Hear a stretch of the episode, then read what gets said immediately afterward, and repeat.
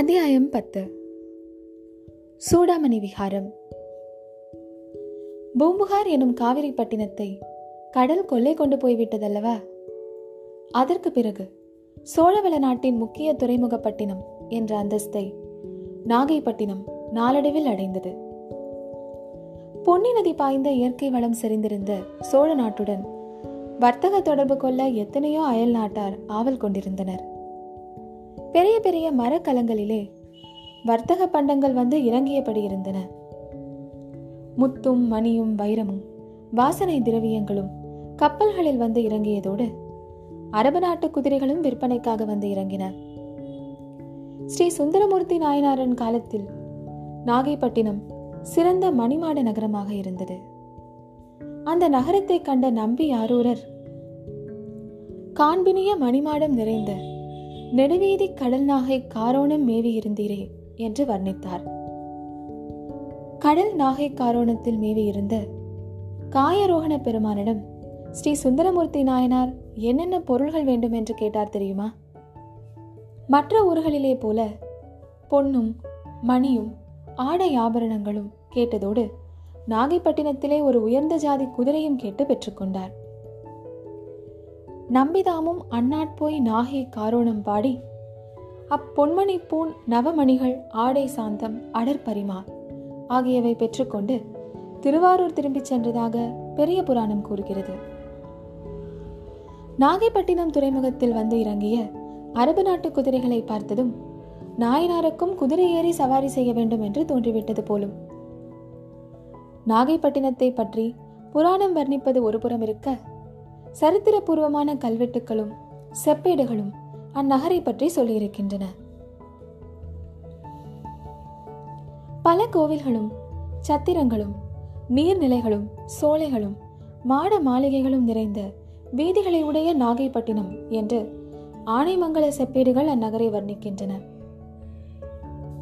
அதே ஆனைமங்கல செப்பேடுகள் அந்நாளில் நாகைப்பட்டினத்தில் சரித்திர புகழ்பெற்று விளங்கிய சூடாமணி விகாரம் எனும் பௌத்த ஆலயத்தை பற்றியும் அதன் வரலாற்றையும் கூறுகின்றன.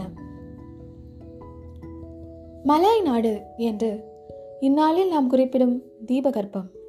அக்காலத்தில் ஸ்ரீ விஜயநாடு எனும் பெயரால் பிரசித்தி பெற்றிருந்தது. அந்த நாட்டில் ஒரு முக்கிய நகரம்தான் கடாரம். அந்த மாநகரை தலைநகராக வைத்துக்கொண்டு நாலா திசையிலும் பரவியிருந்த மாபெரும் ஸ்ரீ விஜய சாம்ராஜ்யத்தை நெடுங்காலம் ஆண்டு வந்தவர்கள் சைலேந்திர வம்சத்தார். அந்த வம்சத்தில் மகரத்துவஜன் சூடாமணிவர்மன் எனும் மன்னன் மிகவும் கீர்த்தி பெற்று விளங்கினான். அந்த அரசன் ராஜதந்திரங்களில் நிபுணன். ஞானத்தில் சுரகுருவான பிரகஸ்பதியை ஒத்தவன். அறிவாளிகளான தாமரை மலர்களுக்கு சூரியன் போன்றவன். இரவலருக்கு கற்பகத்தருவாய் விளங்கினவன் என்று ஆனைமங்கல செப்பேடுகள் வியந்து புகழ்ந்து கூறுகின்றன. அத்தகைய பேரரசரின் மகன் மார விஜயோத்துங்கவர்மன் என்பவன். தன் தந்தையின் திருநாமம் நின்று நிலவும்படியாக மேருமலையை ஒத்த சூடாமணி விகாரத்தை நாகைப்பட்டினத்தில் கட்டினான் என்று அச்செப்பேடுகள் கூறுகின்றன. கடாரத்து அரசனாகிய மர விஜயோத்துங்கன் நாகைப்பட்டினத்துக்கு வந்து புத்த விகாரத்தை கட்டுவானேன் என்று வாசகர்கள் கேட்கலாம். சோழவள நாட்டுடன் நீடித்த வர்த்தக தொடர்பு கொண்டிருந்த அயல் நாடுகளில் ஒன்றுதான் ஸ்ரீ விஜய நாடு.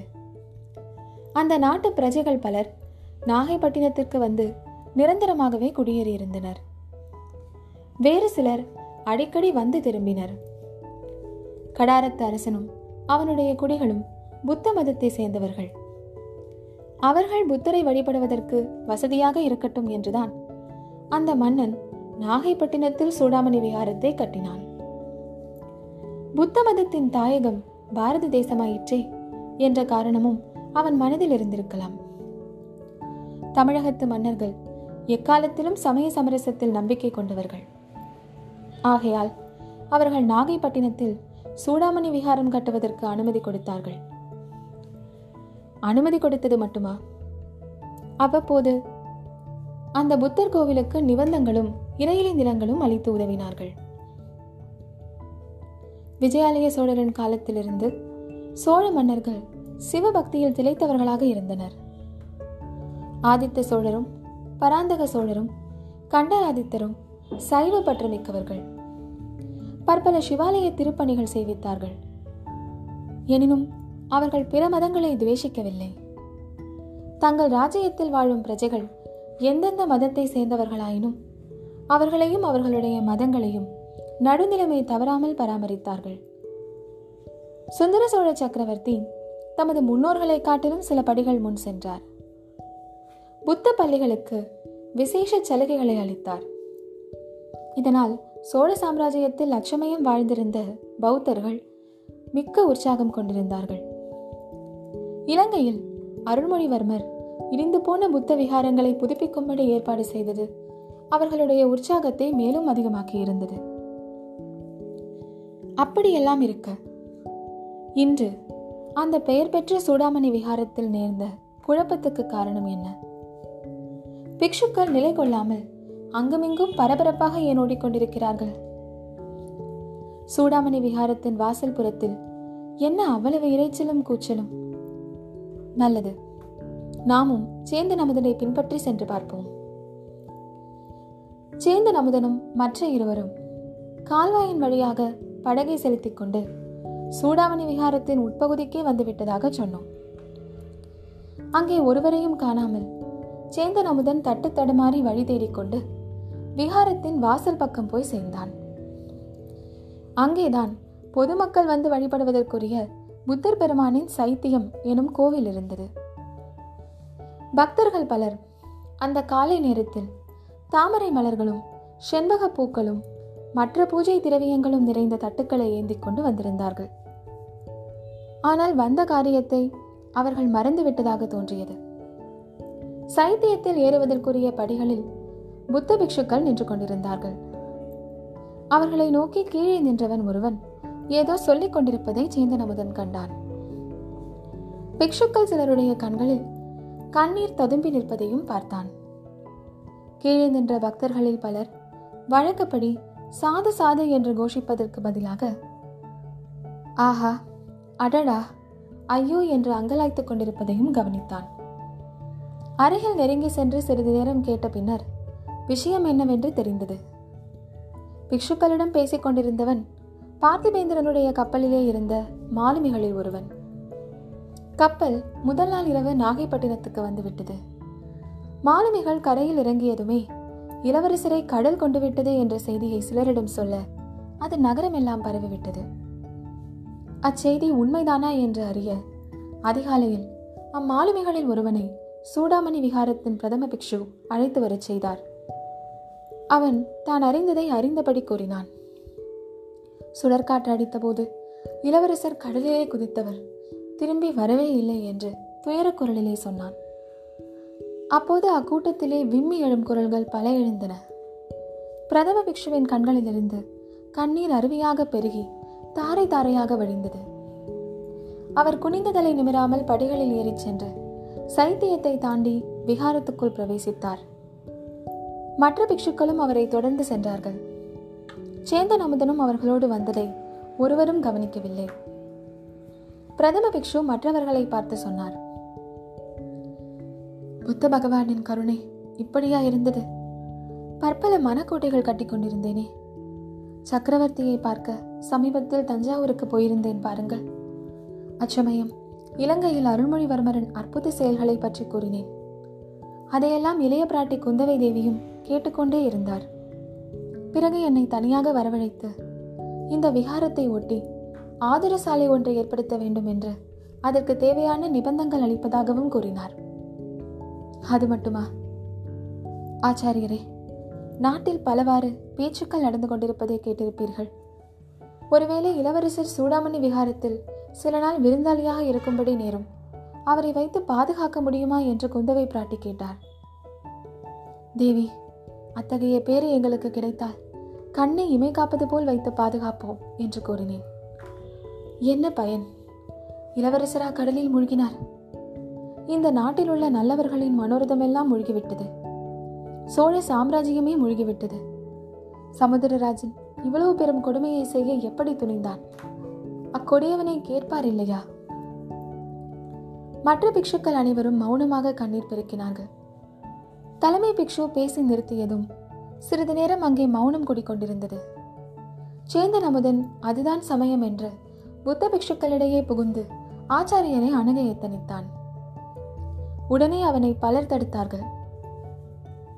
இவன் யார்? இங்கே எப்படி வந்தான்? என்று ஒருவரையொருவர் கேட்டுக்கொண்டார்கள். ஐயா அடியேன் பெயர் சேந்தன் அமுதன் தஞ்சையை சேர்ந்தவன். உங்கள் தலைவரிடம் ஒரு விஷயம் சொல்ல வேண்டும் என்றான். சொல் சொல் என்றார்கள் பலர்.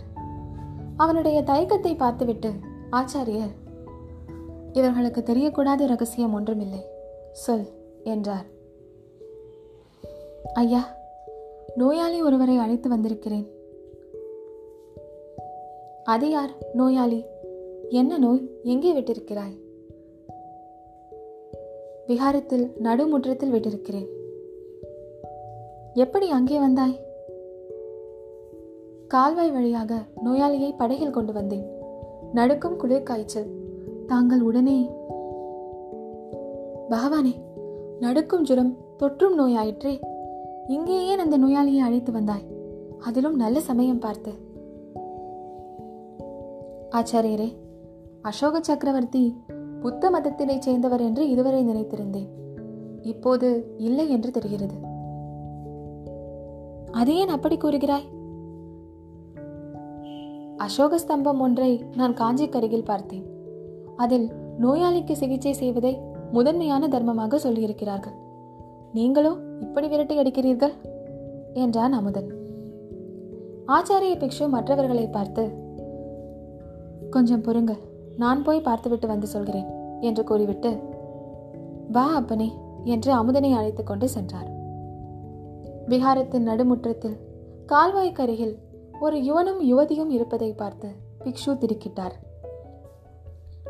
என்ன காரியம் செய்ய துணிந்தீர்கள்? இந்த விகாரத்துக்குள் ஸ்திரீகளே வரக்கூடாதே? பிக்ஷுனிகளுக்கு கூட வேறு தனி மடமல்லவா கட்டியிருக்கிறோம். அருகில் போய் அந்த இளைஞர் யார் என்பதை உற்று பார்த்ததும் பிக்ஷு திகைத்து போனார் என்று சொன்னால் போதாது. வியப்பினாலும் கழிப்பினாலும் அவரால் சிறிது நேரம் பேச முடியவில்லை. சந்தேக நிவர்த்திக்காக இளவரசர் அருள்மொழிவர்மரா? என்று சேந்தன் அமுதனை கேட்டார். இதை இளவரசர் காதிலும் விழுந்தது. இல்லை ஆச்சாரியரே இல்லை. நான் இளவரசனும் இல்லை ஒன்றும் இல்லை. இந்த பெண்ணும் இந்த பிள்ளையுமாக சேர்ந்து என்னை பைத்தியமாக அடிக்க பார்க்கிறார்கள். நான் ஒரு ஓடக்காரன். சற்று முன் இந்த பெண்ணை பார்த்து பெண்ணே என்னை மனம் புரிந்து கொள்வாயா? இருவரும் படகில் ஏறி தூர தேசங்களுக்கு போகலாம் என்றேன். இவள் ஏதேதோ பிதற்றுகிறாள். நான் உலகத்தை ஒரு குடைநிழலில் ஆள பிறந்தவனாம் ஏழை வலைஞர்குல பெண்ணாகிய இவள் என்னை மணந்து கொள்ள மாட்டாளாம். நான் சுகமாக இருந்தால் இவளுக்கு போதுமாம் வருங்காலத்தில் என்னுடைய மகத்தான வெற்றிகளை கேட்டு இவள் மகிழப் போகிறாளாம். எப்படி இருக்கிறது கதை? உண்மையில் எனக்கு சித்தப்பிரமையா இவளுக்கா?